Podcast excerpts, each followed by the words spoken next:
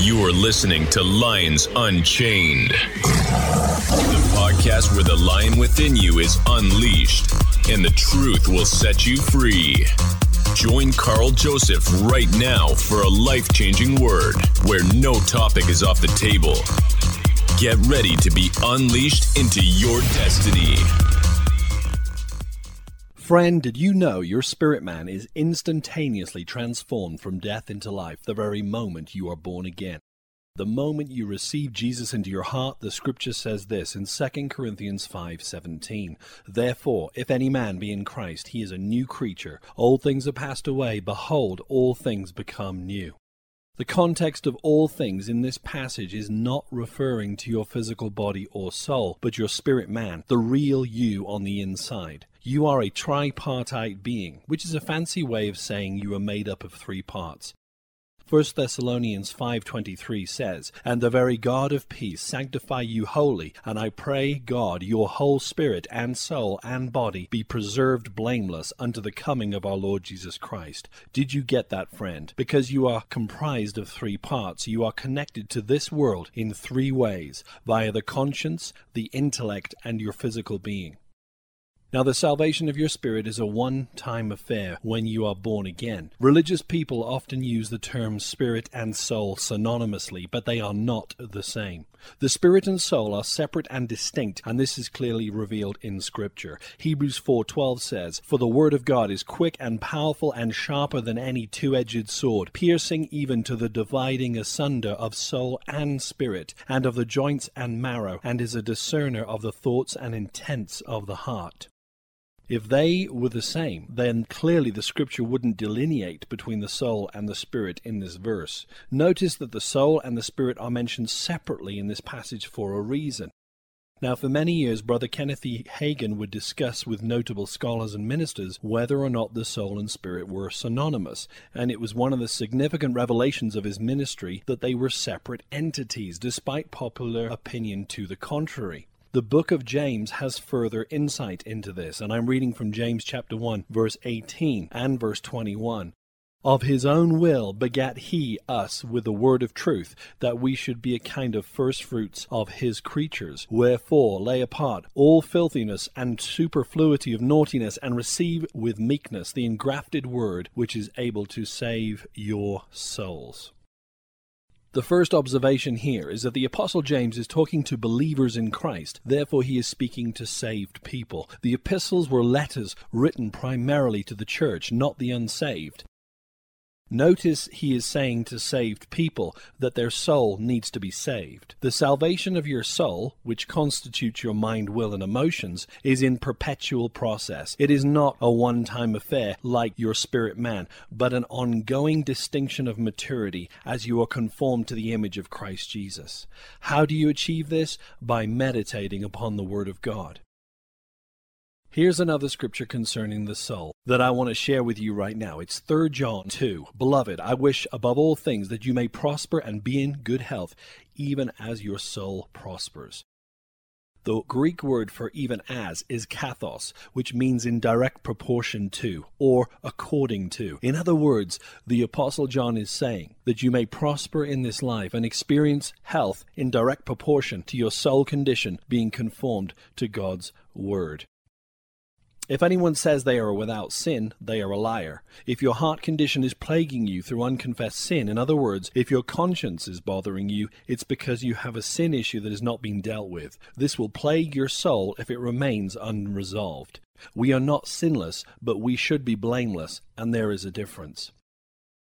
Do not delay, my friend. Get the logjam out of your soul and free up your spirit to feel times of refreshing in the presence of the Lord. Now, we are all a work in progress, and by we I mean our soul condition. This transformation can also be called maturity. Those who exhibit spiritual maturity display the fruits of the Spirit primarily in their lives. It talks about this in Galatians chapter 5 verses 22 through 23. This is something God does supernaturally through us as we choose to submit to his holy word. As John the Baptist said, he, being Jesus, must increase, I must decrease. And that, my friend, is the template of success for our Christian walk. You must decrease, friend, and Jesus must increase in your life. There's an old saying, fruits are grown and gifts are given. We are cognizant that the gifts and callings of God are irrevocable, Romans 11:29. Yet Jesus said, "You shall know them by their fruits, not their gifts, not their talents, not their authority, etc. You will know them by their fruits." Maturity has to do with the fruits of the Spirit. Let's look at what the Word says about maturity right now in Romans 8:29. For whom he did foreknow, he also predestinated to be conformed to the image of his Son, that he might be the firstborn among many brethren. Friend, the goal of a Christian is to not just be saved, but to be conformed to the image of Christ Jesus in every facet of our being. To be born again is merely to become a spiritual baby and begin the journey of our soul's transformation. The Lord wants us to be impactful on those around us, to share His love and be people of humility and integrity. We accomplish this by meditating on the Word of God so that our thoughts, behavior, and actions align with His will. This is in addition to your established salvation, influencing others here on earth. You can get saved if you want, remain a baby, stay in diapers and go on to be with the Lord if you want to. But that is not His perfect will, and it won't help our witness for Christ on this earth. A 20 year old man isn't supposed to be living in diapers anymore, and the same concept of maturity parallels the spirit realm. God expects maturity from us physically and spiritually. God calls us to maturity. The moment our spirit is born again, a transformation starts taking place in our soul towards the image of Christ. How does that transformation take place? It does so by the renewing of our mind. Let's read Romans 12:2. And be not conformed to this world, but be ye transformed by the renewing of your mind, that you may prove what is that good and acceptable and perfect will of God. Friend, the renewing of the mind is a process, and the soul can even require restoration after we are born again.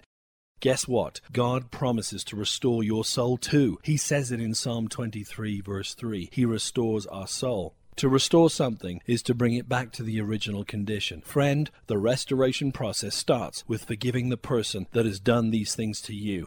I'm not saying that they deserve to be forgiven. No, they may not. I heard an illustration many years ago about unforgiveness, and it is very powerful. It goes like this and I quote, unforgiveness is like drinking from a poisoned well, hoping that the other person will get sick, unquote. Think about that for a moment. When we get angry, mad, or upset with somebody, we think that the more we hang on to that offense, the better we will feel about it and the worse they will feel. But no, friend, the shocking truth is that the person who offended you, probably many months, if not years ago, has probably forgotten what they ever did to you. Did you know that your soul can also be impacted by what you watch on television? Your subconscious mind is influenced by images because the reasoning faculty of the mind remains unguarded. In other words, when you watch TV, your brain laps into an alpha wave pattern. TV programmers utilize subliminal perception, which is a deliberate process created by programmers whereby you receive and respond to information and instructions without being aware of it. Anything consciously perceived can be evaluated, criticized, discussed, argued, and possibly rejected, but we are not consciously perceiving when we watch television. Anything programmed subliminally into your subconsciousness meets no resistance. Therefore, you are subliminally exposing your soul through the ear and eye gates to murder, rape, betrayal, etc. This, my friend, will ultimately have an impact on your soul whether you believe it or not. This subliminal information is stored in your brain and capable of influencing your judgment, behavior, and attitudes without you even realizing it. The most obvious usage of subliminal messaging is in advertising, and marketers are masters of it. The point I'm trying to make is this if we think we're not going to be impacted by what we watch or listen to, that is a deception. Now, I'm not saying we can't watch TV or movies, of course not, but I am saying that if you're about to turn on a DVD or watch a television show and you have a feeling in your gut that seems off, that is a warning of the Holy Spirit. Don't watch it. Listen to the voice of the Spirit. The effects of lingering wounds in our soul are tangible and will indeed alter our worldview to an extent if we're not careful. The only way to cure this condition is through the blood of Jesus. Remember, friend, hurting people hurt other people. It's what they do. Taking pills or medication to treat a soul condition does not work, and talking to a psychologist about a soul problem doesn't make it go away. Only deliverance and healing will address these issues head on. I'm not speaking against psychology. It has its uses. It's good to talk about problems, sometimes to get them off your chest. But these people have no authority in Christ. They don't have the ability to deliver you, they don't have the ability to command things to leave and the authority that backs it up. The number of people taking antidepressants is on the increase drastically in the United States, and I believe this is largely due to an undiagnosed soul condition. The soul condition is not largely recognized by the medical community, but can seriously impact our health for better or worse. You know, people are taking Prozac at alarming levels. An addiction compels us to seek instant gratification, providing a temporary fix only or a temporary relief from the pain we feel deep in our souls due to bad memories or negative or harsh words these maladies go unresolved, and parents especially need to realize what they say to their children can have a severe detrimental effect on their lives for years to come. It can actually impact the confidence of a child growing up. How he builds relationships can all be impacted by the things spoken. Be very aware of this if you are a parent. Friend, I believe your conscience is the voice of your spirit man telling your soul it's time to have a talk with Jesus. Is there an issue that's buried, that's been so long in your heart you can't shake it off? Your conscience is the alarm bell going off to warn you something is not right. If it's bothering you deep down on the inside, it's time to seek Jesus for yourself.